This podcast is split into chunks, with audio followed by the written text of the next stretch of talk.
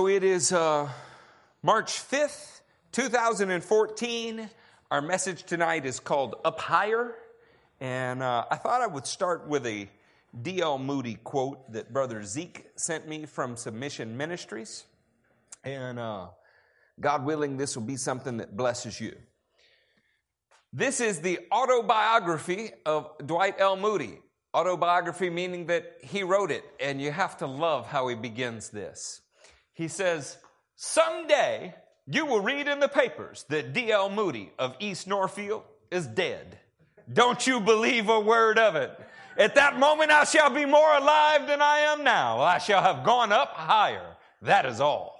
Out of this old clay tenement into a house that is immortal, a body that death cannot touch, that sin cannot taint, a body fashioned like unto his glorious body.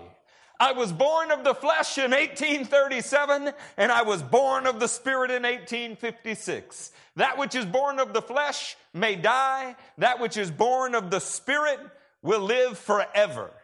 I gotta say, that's the best start to a book I've ever seen. I want to remind you, church, that even when we lose, we win. Because the Bible says in Matthew 16 25 that he who loses his life finds it. That's good news, isn't it? No matter what happens from here on out, if you are in Christ, you are a victor. Let's put away victim mentalities. Let's put away the idea that we are beat down and oppressed and begin to pick up with smiles on our faces the idea that if we're in Christ, we're on the higher ground. Amen? I've received bad report after bad report from friend and from foe. But in the name of Jesus, I'm taking the higher ground. Turn with me to Acts 19. I want to talk to you about guys like D.L. Moody, guys like the Apostle Paul, men who were on that higher ground. Our lives are full of conflict, which I preached about Sunday. They're full of hardship, which I preached about Sunday and there's a reason for it. I want you to consider these verses starting in verse 13. Some Jews who went around driving out evil spirits tried to invoke the name of the Lord Jesus over those who were demon possessed. They would say, In the name of Jesus, whom Paul preaches, I command you to come out. Seven sons of Sceva a Jewish chief priest, were doing this. One day, the evil spirit answered them, Jesus I know, and I know about Paul, but who are you? Then the man who had the evil spirit jumped on them and overpowered them all. And he gave them such a beating that they ran out of the house naked and bleeding. Now, I'm not normally one to root for devils. But there is a difference between being in Christ and knowing about Christ. There is a difference between being intertwined with His Spirit and simply being familiar with the things of God. When Paul invoked the name of Jesus, he was invoking the name of his friend, his Savior, his deliverer, deliverer and most of all, his Master. When they invoked the name of Jesus, they were invoking the name of someone who Paul preached about. Secondhand knowledge of Jesus is not enough. Simply knowing what your parents have taught you, or what a six foot tall icicle standing behind a podium has preached at you, this is not enough. What have you experienced of God? In the quiet times of your prayer life, what has He spoken to you? In what way has He revealed Himself to you? How much of you have you opened up to Him? One of the things that I love about this passage more than any other is Paul was so dangerous to the enemy that they knew his name even though he had never met him. He said, Jesus, I know, and I know about Paul, but who are you? And I want to ask you, church, are we on high enough ground that we've become a threat to the enemy, or are we bottom dwellers still staring at starry real estate? Because when you stand on the high ground that is Christ, all the power of Christ becomes available to you. The apostle Paul showed up in Ephesus and he so turned it upside down, they burned their books. The entire city turned out in an uproar. He caused quite the commotion. Even the heavenly realms took note, not just of Jesus' name, but of his too. This demon didn't say, Yeah, Paul cast me out before. He said, I know about Paul. In other words, somewhere in their little demon meetings, they had been warned. This one's not like the others. This one is not preaching about something he heard. He's not stealing an internet message. He has experienced the power of God. And having experienced it, he's learned to use it, and that made him dangerous. You can sit in church your whole life and learn about a subject, but never have experienced it. My favorite quote in all of the world came from Smith Wigglesworth. When talking about the things of the Spirit, he said, The man with the experience is not at the mercy of a man who merely has an argument. To everybody else, Jesus is an argument.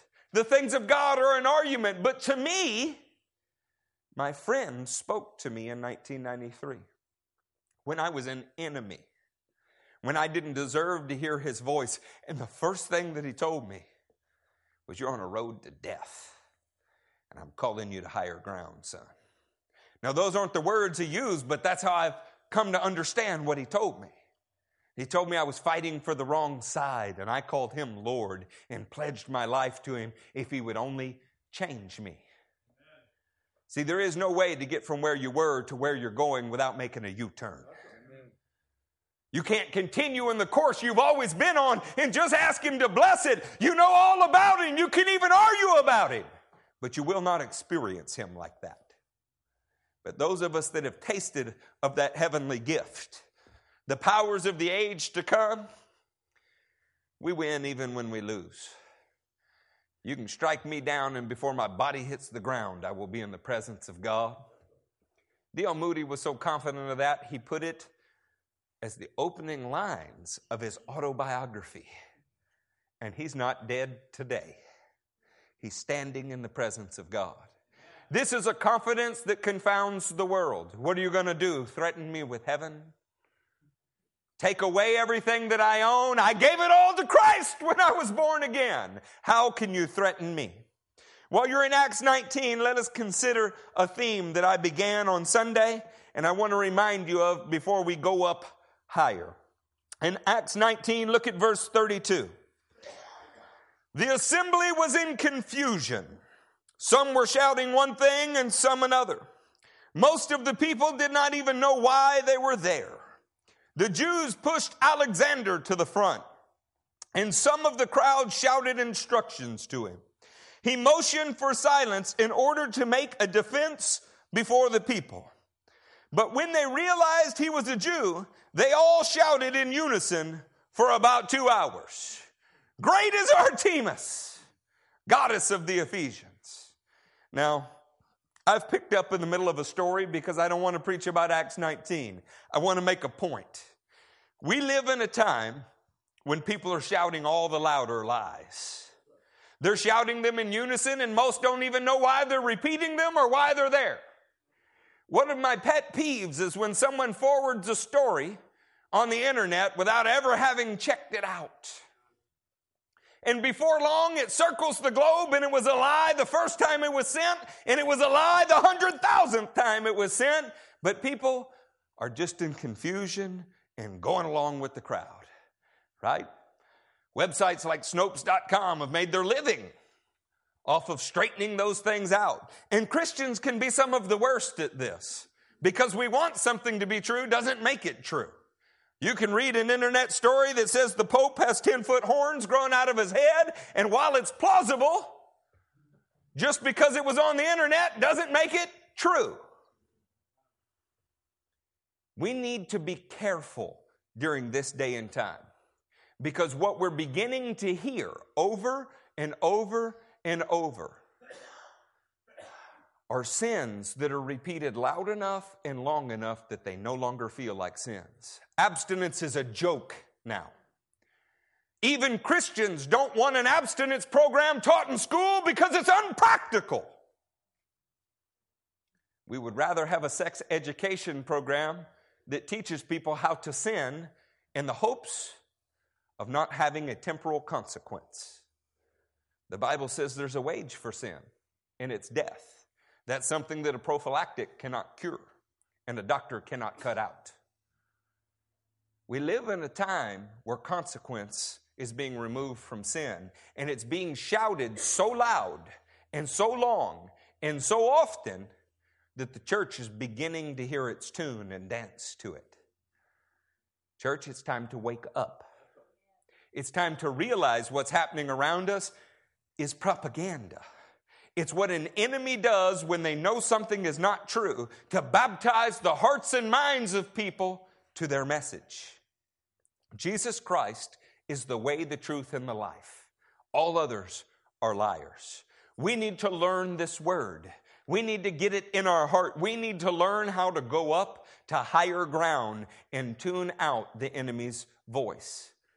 I like the news as much as the next guy, but some years ago I made a decision that I didn't want to hear more news than I heard good news.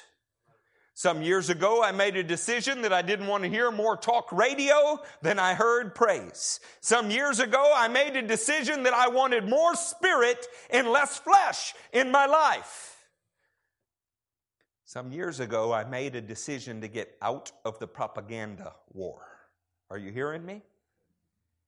You have to imagine that there were good people at least as worldly people go, in Ephesus. They didn't even know why they were there, they just heard everyone shouting. Imagine that you happened to walk by a courtyard outside Pontius Pilate's stone pavement and heard everybody yelling, Crucify him. Most days, that would not be a bad thing to say. The guy probably deserved to be crucified. But if you showed up on that day, how about when they got to let his blood be on our heads and the heads of our children's children? The price might be higher than you think it is. Are you hearing me? What is becoming passed off as good is evil. We need to not call it a weakness, need to not call it an alternate lifestyle, need to not call it a choice. We need to call it what it is evil and return to biblical terms, even if our own government calls it hate speech. Turn with me to Ephesians. We will elevate this message.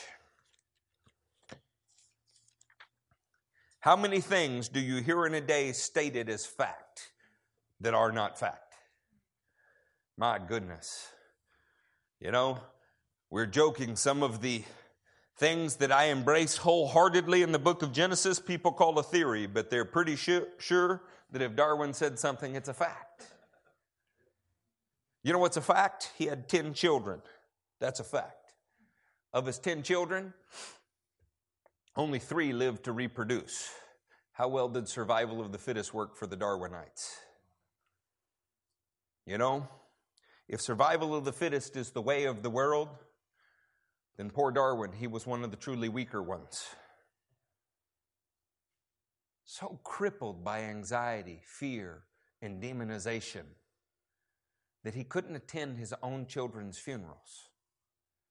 And if you knocked on his door, he hid behind the curtains in his house and threw up, and then retreated to his room and wrote about it. It's in his diaries, friends. You can read them. Not everything that's held up as righteous or good or fact or trustworthy is. The ultimate source of truth is this book. All others are lies. I've thoroughly examined the Book of Mormon. It is absurd. It's absurd beyond any reasonable expectation. It contains places, people, cities that have never existed in the North American continent. It contains events uh, where glass breaks before there's glass, where animals that have never been on this continent are present.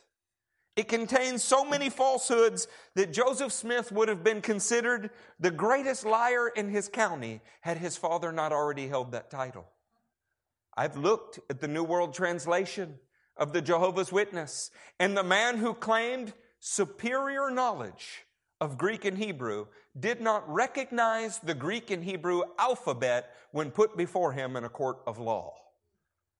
People will believe almost anything. But we have a source of truth. And when you experience it, it changes everything. Are you in Ephesians 5?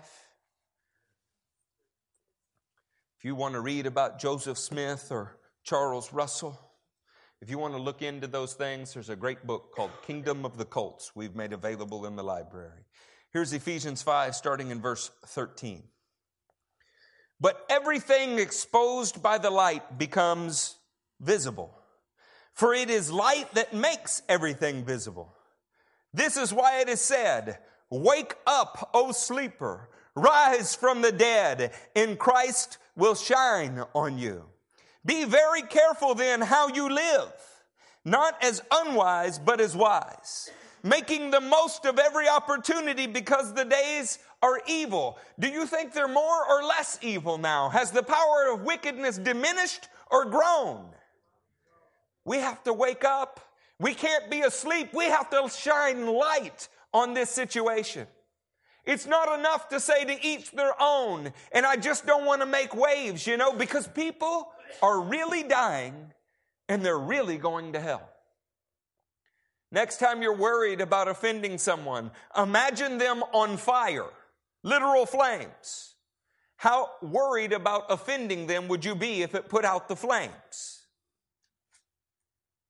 Let's put this in perspective, friends. Next time somebody tells you that a woman has the right to choose, make them finish the sentence. Choose what? Put it in perspective. If we don't stand for the things that are right, haven't we kind of given our tacit approval to things that are wrong? I want to be on the record. Today, I was offered a settlement that is 90% less than the total amount. But it's wrong. It's wrong if it's 1%. It's wrong if it's one one thousandth of a percent. Wrong is wrong and right is right, and the numbers don't really matter. Do you know how hard of a concept that is for an attorney to grasp? But Jennifer, before we left, we were having church, weren't we? Before we almost got to join hands and pray. It was close. Maybe there'll be another meeting. Therefore, do not be foolish, but understand what the Lord's will is. Do not get drunk on wine, which leads to debauchery. Instead, be filled with the Spirit. I love that many of my brothers have championed the idea of do not get drunk on wine, but let's not leave out the second half of the verse. We got to get full of the Holy Ghost. When men are full of the Holy Ghost, they have power to witness. They have power to stand in unimaginable situations. When they're full of the Holy Ghost, they can sing hymns while they're burned at the stake. Every problem that a person can have is cured by getting full of the Holy Ghost. If you're a participator in God's nature, if He's welling up on the inside of you, you will be a better spouse. You will better tolerate your spouse who is not being a good spouse. You'll be a better employee. My goodness, you even get better looking. People who smile all the time are far better looking than the ugly ones frowning. It's an instant facelift, Cody. It's better than a plastic surgery. Leaves no scars. Guys, our job is to speak to one another with psalms, hymns, and spiritual songs. By the way, wouldn't you say a hymn is a, is a religious song? Then what's a spiritual song? Oh, could we be talking about singing in the Spirit? Could we be talking about something that you can only do as your spirit is in contact with God's Spirit? Do you think that this Bible is about dry, dead religion or hearts that are saturated in the presence of God? Sing and make music in your heart to the Lord, always giving thanks to God the Father for everyone. In the name of our Lord Jesus Christ, submit to one another out of reverence. This word tells us to wake up and to be wise. Everybody is traveling somewhere. Most of them have GPSs now. Has your GPS ever led you astray? Oh man, every time I want to go through Dallas, it wants me to go through subdivisions. I don't know what unholy alliance there is between Google Maps and the people that live on that street, but they are funneling business to a single taco stand. You know, when you travel long distances, do you prefer to do it with lots of stop signs? Do you prefer to do it with a few red lights? Or do you want to get on a highway? See, there are a lot of ways to get from here to there. Some cost a lot, some take a long time, and some have heavenly benefits. There are all kind of roads. Let me talk to you about a toll road. Can we put Proverbs 16 25 on the screen? In Proverbs 16 25, it says, There is a way that seems right to a man, but in the end, it leads to death. How many of you cannot argue with your husband about asking for directions? Don't lie in church. Man, if you have a husband, we got big problems. You need to relocate to the left coast, set up residence in San Francisco, be a priest in the order of St. Francis Assisi? Come on now, am I the only man that does not like to receive directions while I'm driving? Charlie, I was looking for help from you. Joe's not here, we won't tell her. I, yeah, I get it. I get it. I like when the GPS tells me where to go. You know why? There's no penalty when I say, shut up, don't tell me what to do. It's actually funny. We joke in the car. Maybe I'm the one joking. Jen says it's not that funny. There is a way that seems right to a man, but in the end, it leads to death. You can be going in a direction that you think is right, and the price be higher than you thought it was. I recently drove through Delaware. I thought Louisiana was small. And when I drove through Delaware, the speed limit was 55. And it's possible that I was on cruise control slightly higher than 55. And it seemed to have no penalty. It was about 2:30 in the morning. Everybody was sleeping in the car. Zeke and I were discussing the glories of God. Elijah tucking his cloak in his chariot and out, or cloak, tuck, tucking his cloak in his belt and outrunning chariots. That's every pastor's excuse to speed, right? The problem is, when I got home, letters from the state of Delaware started to show up. And they sent me pictures of myself speeding. So I took a picture of a checkbook and mailed it to them. No, I didn't. I wanted to, Jennifer wouldn't let me. The price was higher than I thought it was to go that way. Has nobody ever been on the toll road? It seemed expedient. It seemed like it was as good as any other way because the devil kept the consequence hidden until after the act. Are you hearing me? The toll road is a devil. it is a devil. Because if when you got on that thing, it shot you with the maximum fee, you probably wouldn't get on it. You got on it because you thought it was easy, it was close to free and later you found out it wasn't. Are you hearing me? This is exactly what sin is like. It seems expedient. It seems like it's going to be okay. Probably won't cause you any problems. But weeks behind, sin is trailing back there and it's waiting to catch up to you. And at some moment, it always does. I don't like toll roads. And what do they say when they make a toll road? It's only going to have a fee for so long, and then it'll be a free road. Has that ever happened? No. You can think that you know what the price of sin is. You can say, ah, look, I know what's going to happen when I do this, but I, I want to assure you the, the fee is always higher than you think it is. It always lasts longer than you think that it should. You can think that you can take the penalty, but you don't really know how many years it's going to be assessed, do you? They told us when they built Beltway 8, the Sam Houston Tollway, that it would pay for itself in seven years. Well, it may well have paid for itself, but the tolls didn't stop. They go up every year.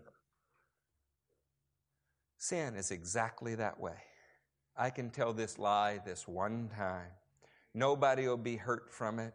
It'll just, you know, make this situation a little easier. You have no idea how the devil might use that lie. Toll roads are expensive, friends. Look at Deuteronomy 29. When you get to Deuteronomy 29, look at the 19th verse with me. Say there when you're there. 29, starting in 19. When such a person hears the words of this oath, he invokes a blessing on himself and therefore thinks, I will be safe even though I persist in going my own way. This will bring disaster on the watered land as well as the dry. The Lord will never be willing to forgive him if you've never underlined that verse in your Bible, I'd encourage you to do so. It's not in most people's theology at all. The Lord will, what's that word? Never be willing to forgive him. His wrath and zeal will burn against that man. All the curses written in this book will fall upon him, and the Lord will blot out his name from under heaven. It's not enough to hear about the blessings in the Word and be able to recite them. It's not enough to consider that you know enough about Israel that you should get all the blessings of Israel. When we go our own way, we are denying Christ rather than denying self. When we go our own way, the toll may be so high that it actually ends in your death. I wonder how many people are walking around going their own way, but feeling forgiven by God, at least claiming to. I remember sitting in a car with a man who was telling me it was okay for me to be a Christian as long as I didn't go getting all fanatical on him. I thought, man, we're relatives and you don't know me, do you? As we listened a little more and I talked a little more, he explained that he had been religious all of his life. But he was progressive enough to know that it's all right to murder babies. God's not really concerned about your language. God's not really concerned about drunkenness or your five marriages. He's only concerned about what's in your heart. Have you heard that lie, church? Not very many people are that honest about it. This man was. He told me he was right with God, not scared to die. Of course, I was there when he died, and he spent $300,000 trying to stay alive. Why do men spend their very last dollar to stay alive if they're not scared of judgment? Do you think maybe he'd been lying to himself all of his life because he persisted in going his own way? He was on the toll road, and now comes the toll booth. See, I don't want to be on the toll road. Do you? Turn with me to Isaiah 53. Say, there when I'm there. In Isaiah 53, Let's acknowledge verse 6. We all, who? We all. So watch this. You people, and me too. If you want to say it in the South, y'all. We all, like sheep, have done what? Each of us has turned to his. What did God say about that? I won't forgive you for that Of course, he said, if you persist in going your own way. It turns out that we all, like sheep, have gone astray. Each of us has turned his own way. And the Lord has laid on him, Jesus the Christ, the iniquity of us all. If a man is going the wrong direction, if he realizes he's on the toll road, if he sees the toll booth coming and goes, My God, I have ruined my life, and he's willing to turn around and head in whatever direction God would say, then God puts that toll fee on Jesus' easy tag. But it wasn't all that easy, was it? How big was the debit? Well, it took all the flesh off of his back. If the Psalms are inspired, and I believe they are, it pulled all the hairs out of his face. It engraved us in the palms of his hands. It caused the anointed Son of God to cry out, My God, my God, why have you forsaken me? Separated from his Father for the first time in his life.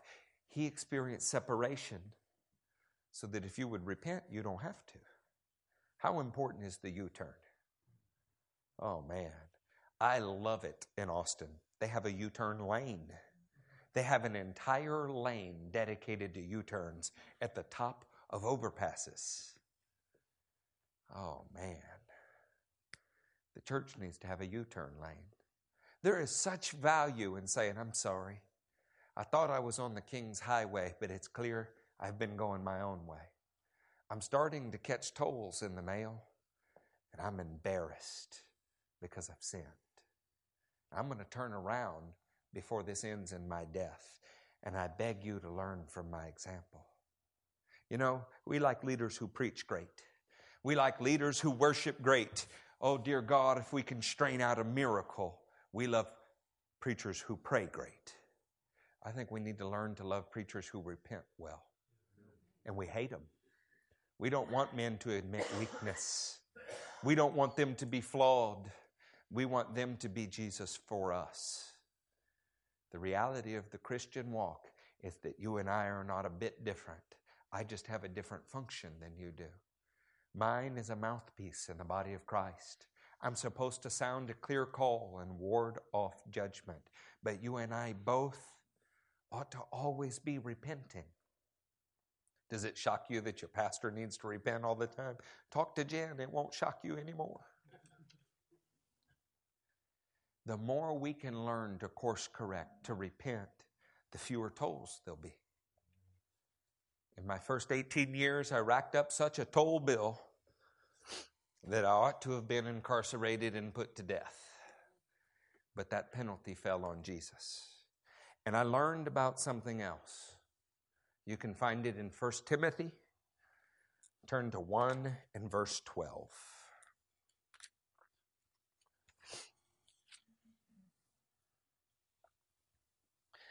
I thank Christ Jesus our Lord, who has given me strength, that he considered me faithful, appointing me to his service.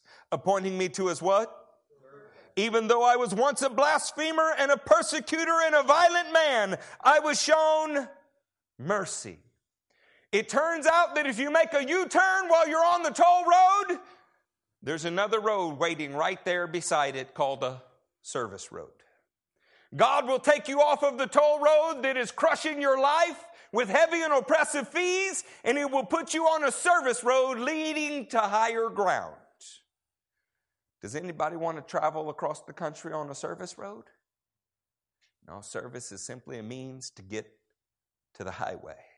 But it turns out that to be on the service road causes a denial of your own direction, a denial of yourself. It causes you to have to lift up another's priority, to change your pace, change your speed, and change your direction. And that's the first clue to getting on the highway. I believe that there is a higher way. Men like Dwight Moody found it. Men like Paul found it. And they shook the world they shook the kingdom of hell with the power of God. All that we could walk in that higher way. Men like Ezra found it. Let me ask you would any of you like to be governor? Any of you like to be governor of a theocracy? Your king is God, and you're responsible for governing his nation. Anybody in here want to sign up for that? Husbands, you already have. He's king, he's the head of your household, and he has put you in his stead. You're responsible for its direction, you're responsible for its decisions, and you are responsible for its outcomes. Because of that, Ezra is a great example to how we govern God's house. Turn to the book of Ezra, pick up with me in the sixth chapter. How did Paul get on the service road? He made a U turn. In Hebrew, that's called a teshuva. Say there when you are there.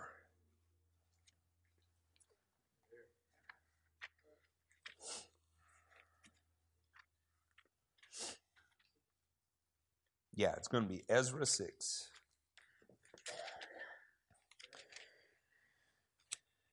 Ezra came to his position of influence during a time period when Israel had gone the wrong way. They had been on the toll road so long that they got to pay back 70 years worth of going their own way. They got a chance to live as slaves when they were called to live as priests.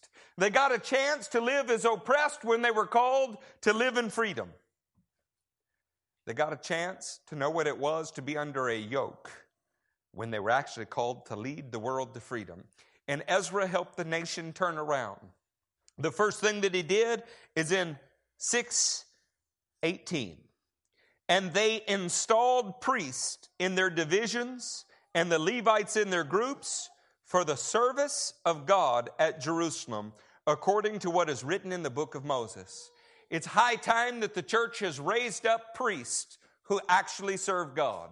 They stop serving themselves, they stop feeding themselves, they stop fleecing the sheep for their own purposes. They are there to serve God. Who does a priest serve first and foremost? If he serves men, then he will work for those men. Did you know that that was one of the curses that fell upon the priesthood? Have you ever read Ezekiel? When you get to the end of Ezekiel, God speaks to the divisions of the priest. And he says of one of the divisions, You may never minister to me again. You may minister only to the people who come here. But the priestly order of Zadok, they may minister to me. See, sometimes the toll changes the whole direction of your life. Ezra appointed men who would serve God first and foremost. What is your life going to be about? Is it going to be about just being a good businessman, or is it going to be about serving God? Is it going to be about fitting along in the PTA, or is it going to be about serving God? Where are your priorities? I spoke with a woman today, and Matthew, it jumped out of his mouth. He couldn't help but say it. She said, I wish that I could homeschool. You may not like what Matt had to say. He said, Of course you can. It's just whether or not you want to pay the cost. See, it would definitely cost her something.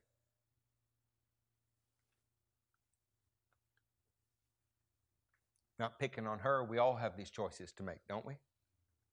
I wish I could homeschool. If that's your desire, do you think it came from the devil or do you think it came from God? Is the devil telling you to be the primary influence in your child and to instill godly values in them? Is that what the devil does? If she felt that way, where do you think that desire came from? But she's counting the cost. I understand. It's a high cost. Of course, what is the cost of not educating your child? Hmm? She took it well, didn't she, Matt? I thought she did. She's got a soft heart. It's funny why God has you run into people and when He has you run into them. We are here to serve Him. You can be being sued and you're still here to serve Him.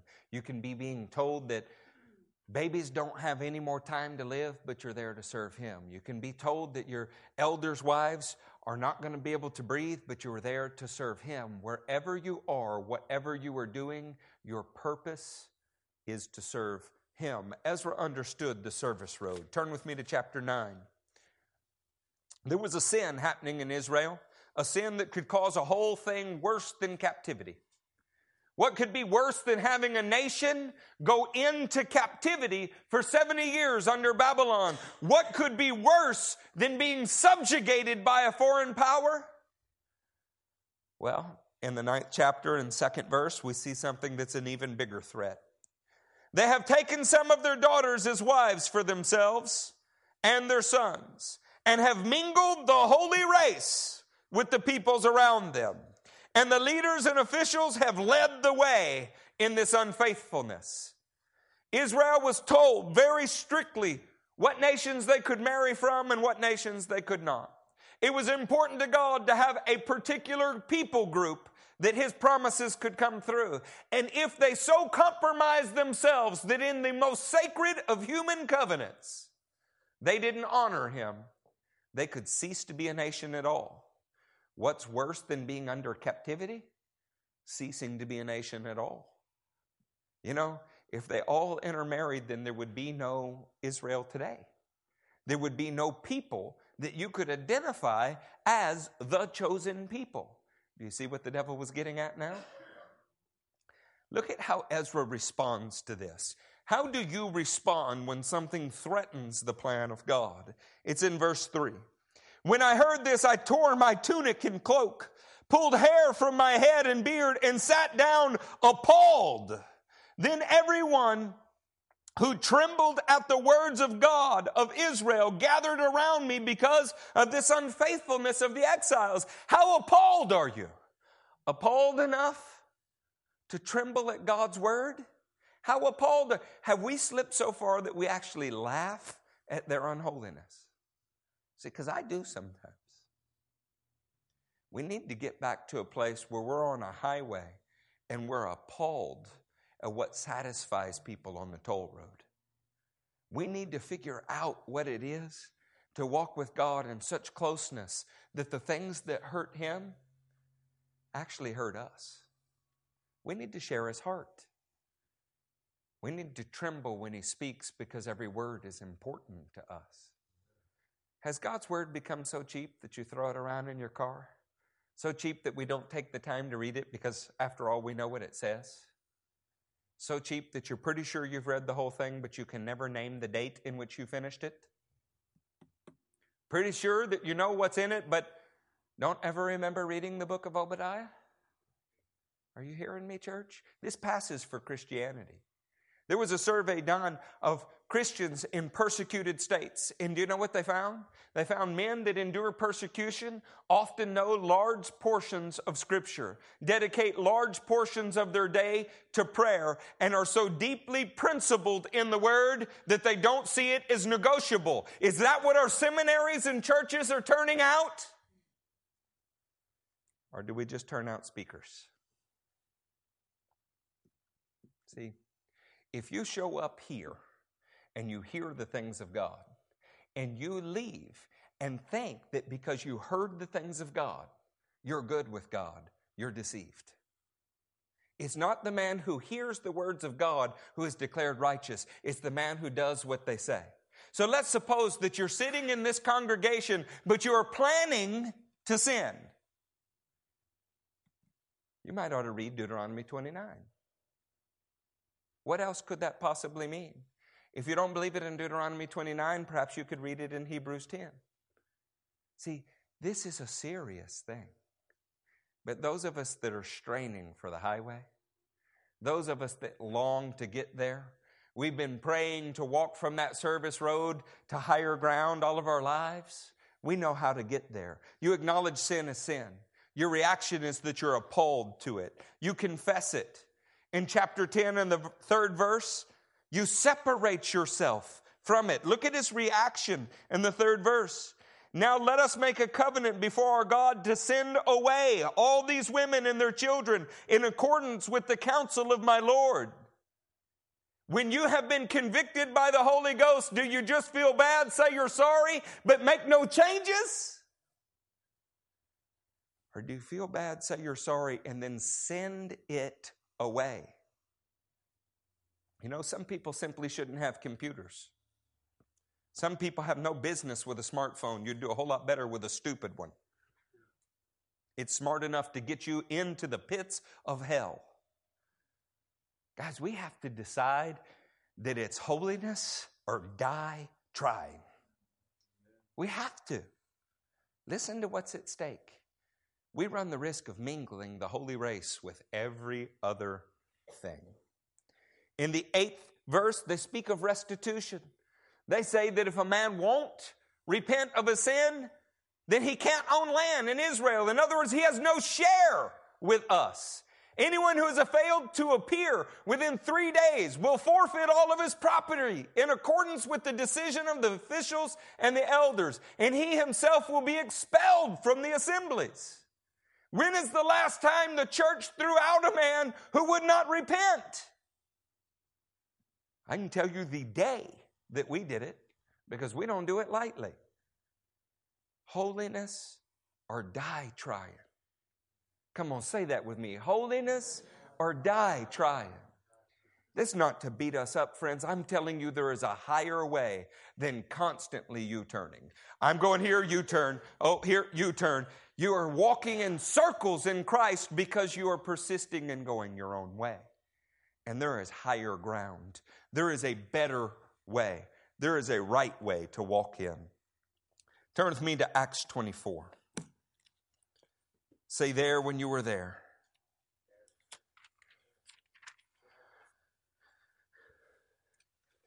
There was a lady who attended our church for a while, and I liked her very much. And she said, All I ever did was preach on sin. Do you know what our response was? Stop sinning. If you're pretty sure you're good with God, that might be dangerous. I am certain that He loves me. I am certain that I am His friend. I am certain that I am walking hand in hand.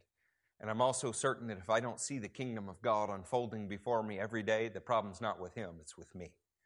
And I need to adjust in any way possible because He sent me out to heal the sick, raise the dead, cleanse the lepers, and cast out demons. He sent me for that purpose, and I'm not seeing as much of it as I would like.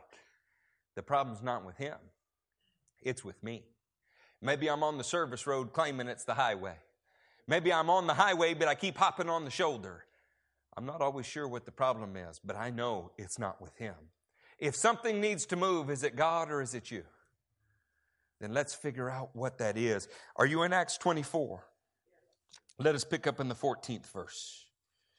However, I admit that I worship the God of our fathers as a follower of the which they call a sect. I believe everything that agrees with the law and that is written in the prophets. What a strange thing. Why did Paul not say, I admit that I follow Jesus as a Christian? That's not how Jews referred to following Jesus. They referred to him as the way. He referred to himself as the way, the truth, and the life. But the way was synonymous with something in Israel's history. It goes back as far as Numbers 21 22. You can read about it there. It was called the King's Highway. The King's Highway ran through Israel, and it was considered to be among the safest roads. You know why? It was protected by the king. If you were on the king's highway, you shouldn't be robbed. If you were on the king's highway, there shouldn't be interference. It was under the jurisdiction of the king. In Proverbs 16 and verse 17, we find out that because of its safety, it became associated forever with safety. The highway of the upright avoids evil. He who guards his way guards his life. The highway he's referring to here is the king's highway. The king's highway was one that avoided evil, one that guarded life. Is your life on the king's highway or are you still on the toll road? Have you made Christianity simply about a service road? The service road's just to get you to the highway. Turn with me to Isaiah 35, and we will hear the way that they found. This is the way that I strive with all of my heart to walk in, and I'm inviting you to go with me. Ibrahim, when you walked into this church, I read to you from Isaiah 19. I prophesied to you about Isaiah. That was also the way. It's also in Isaiah 11. It's the way. But today we're in Isaiah 35. It's in Isaiah 2, 1 through 5, 11, 16, and 19, 23. But here is Isaiah 35. The desert and the parched land will be glad. The wilderness will rejoice and blossom. Like the crocus, it will burst into bloom. It will rejoice greatly and shout for joy. The glory of Lebanon will be given to it, the splendor of Carmel and of Sharon. They will see the glory of the Lord and the splendor of our God. What will see those things? The desert and the parched land. See, if you already think you're an oasis, then God's got nothing to add to you. But if you feel dry, if you feel broken, if you're crushed by the weight of the toll, if the service that you've been laboring in for so long has never resulted in the actual highway, then there's good news for you. God is waiting to cause you to bloom. He's waiting to bring shouts of joy in your life. He's not the God of drudgery, He's the God of joyful victory. Strengthen the feeble hands, steady the knees that give way. Say to those with fearful hearts, Be strong and do not fear. Your God will come. He will come with vengeance and divine retribution. He will come to save you. Where have you ever heard that in the gospel message? Those who are on the highway are often scorned by the world, but who protects them? Who comes with retribution? Who comes with vengeance? I don't have to protect my life, my God does. I don't have to keep a record of wrongs, He's good at it. I can pray for those who persecute me because if they don't repent, they have to deal with my daddy. Then will the eyes of the blind be open, and the ears of the deaf unstopped. Then will the lame leap like a deer, and the mute tongue shout for joy. Water will gush in the wilderness and streams in the desert. The burning sand will become a pool, the thirsty ground bubbling springs. This sounds like a tollway being turned into a freeway. The price is gone. The pain has faded. The tears have dried up and they've given away to joy. Do you know what the single biggest mark of a Christian is? It's got to be joy. And when Paul was concerned with the Galatian church, he said, You were running a good race. Who has cut in on you? What has happened to your joy? He said to Cain, Cain, why is your face so downcast? An absence of joy is an absence of the presence of God in our lives. You can stand in a NICU and smile and laugh because your God is bigger than your circumstances. You can stand in a mediation room and put your feet on the table like a king's kid and say, This is not really a threat to me at all. My life is hidden in Christ. We have an overwhelming joy, or we're not on the highway. If you're not on the highway, how do you get there? U turn Take the service road. Get off the old lonely tollway and get on that heavenly highway. A highway will be there. It will be called the way of holiness. Where is there? A highway will be there. Where is there? Wherever the desert was, wherever the parched land was, wherever the burning sand was, wherever the oppression was, that's where the highway's coming through. He didn't build it through the comfortable pleasure palaces. There's probably not a Starbucks in a play center and padded seats. He brought it to those who yearned for it the most. I want that highway. I want it. And you know what? I'm going to have it because He left it up to us is not some mysterious thing that you can't obtain. It's not in the heavens so that you can't grasp it. It's near you. He even put the word in your mouth. And a highway will be there, will be called the way of holiness. No one is on the king's highway if they are not in holiness. Holiness is not a list of things you don't do. It's a list of things that you do because you're obedient to Him. Holiness is not that I don't do this and this and this. Holiness is obedience to God whatever he says. If he says it, it's holy. You know? Zeal so consumed a man in the Bible that he threw a spear between two adulterers. And he was rewarded from God. I'm glad none of us have spears in our hands. But holiness is doing what God says to do when He says to do it, no matter what it is. Abraham had a faith that was credited to him as righteousness. And what was it that he was doing? He's taking his son up to a mountain to kill him. That sounds almost perverse, doesn't it? Holiness is obedience to God. And the proof of both of those stories is God didn't want anybody to die, He wanted them to live. The unclean will not journey on it. I am so glad that I will never have to share the heavenly highway with some of the people I share our earthly highways with. You know, that may offend your Christian sensibilities. Jesus died for the sins of the world.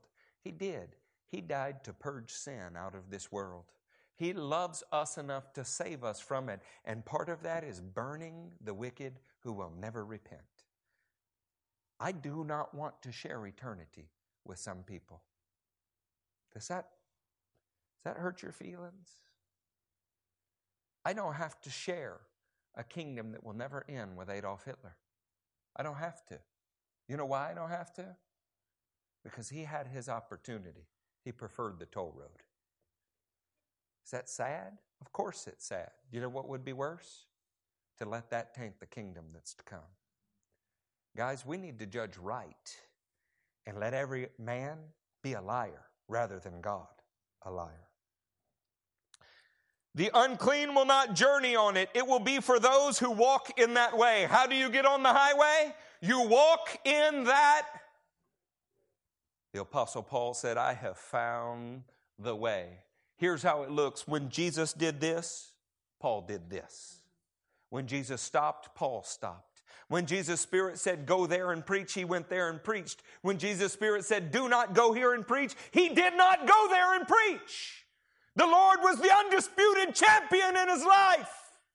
Obedience was the marker of his faith to the point that he was beaten and shipwrecked and imprisoned and hungry and naked and in danger of false brothers and deserted. But the Lord reigned supreme in him.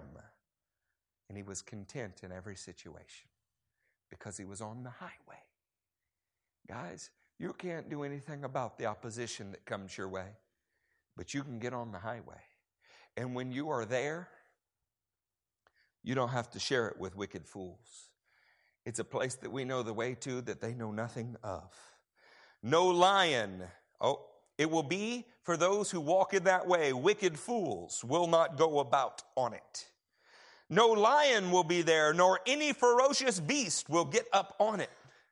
They will not be found there.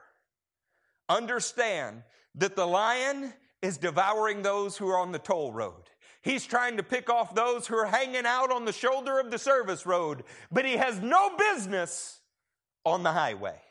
He's not admitted on it. He can't reach you there. He can't get you there. And sometimes you need to realize in the midst of warfare, the reason it's so difficult is you're on the wrong road. See, when you're standing in His presence, the devil has no threat to you. If he strikes your body down, you still live. Oh, if you could get what I'm saying, that's how D.L. Moody can say, One day you're going to read that I've died. Don't you believe it? He was standing on the highway. When you stand on the highway, everything else is the low way. We seek the higher ground. We seek the rock that is higher than us. We seek the way that is better than us. Only the redeemed will walk there. How do you get there? Somebody else had to pay your toll. You had to turn around and you had to change your direction. They will enter Zion with singing, everlasting joy. What kind of everlasting? What kind of everlasting? If you're not happy now, you will not participate then. That's an attitude adjustment. You don't like your marriage, you don't like your job, you don't like your kids, you don't like your finances, repent. You hear me? Repent. You don't like your church, repent. God has the right to direct our lives, and it's not been a mistake. He doesn't make them. If there's a problem with our life, it's not with Him, it's with us. Repent. Make a U turn. Get on His highway. Stop with the pity of the old lonely way on the tollway. God does not make mistakes. Some contemplate sin until it seems appealing. I say that each man sins when he is enticed by his own evil desire, dragged away, and put to death. The easiest place to avoid sin is in the enticing desire stage. The longer you sit and you think about something that you know is wrong, the more likely you'll do it. Get off that tollway, hop onto the highway, take the prayer express to get there. You can change your location in a second. You know, before you think that you can't endure any more abuse, you can't handle any more. Nobody should have to live like this. Consider what our brothers have already been through and been victorious. I don't need a pill to make me feel better. I don't have to drink a disease in a bottle and call myself an alcoholic to escape this reality. I don't need to baptize myself in hours and hours of entertainment to feel better about my life, and I'm not looking to trade my wife in. I like her just fine because I'm on the highway. The highway is a better way, friends. It's a way of everlasting joy that crowns our heads, gladness and joy that overtakes us, sighing and sorrow, they go away. How many of you were in this church when I buried my father? Raise your hand. Anybody like to bury their father? Is that a fun thing to do? I can genuinely say I was excited. He's going to be resurrected. The only low point in the whole thing was when some redneck wanted to fight. That's my family, not yours. You know, but even that, you hug them and you move on. Don't let the enemy steal your joy. This church has been buffeted. We have been attacked, and you can look around and see some have suffered a wound. I say it's time to get on the highway. The lion can't get you there. I can retreat into the presence of God and you can do what you like to this body, but my spirit's going to live on. I choose to live there. I choose to be with people who are on their way there. I don't really want to talk about going anywhere else. It's for me the highway or nothing at all. I'd like you to consider that the testimony of the early church was that they were followers of the way. Acts 9 2, Acts 19 9, Acts 19 23, Acts 22 4, Acts 24 14, Acts 24 22. And you know what they're talking about? Walking like Jesus walked. That is the way. If you can show me where Jesus was depressed, Jesus was considering sin, Jesus was defeated and beat up, then we'll let you justify whatever you want to justify. But since in the holy word of God, when he was broken, he called out to his Father and he received strength. When he was crucified, he rose again. Then I'm going to expect the same thing from you and I'm going to hold myself to the same standard. There is no place for self pity in the body of Christ. And the absurdity of leaving a baby that they said won't live and seeing it hold its mama's finger and then walk out and see people fight about money and whine about the hard circumstances. I encourage you to visit Texas Children. It'll put it in perspective. Your very breath is a gift. The sooner we start to praise Him for what we do have, gratefulness will cure our problems. Do you hear me? I love this church. And one day I might be preaching just to a couple rows. But we'll be on the highway. We're not going to pretend to go with the crowd on the tollway.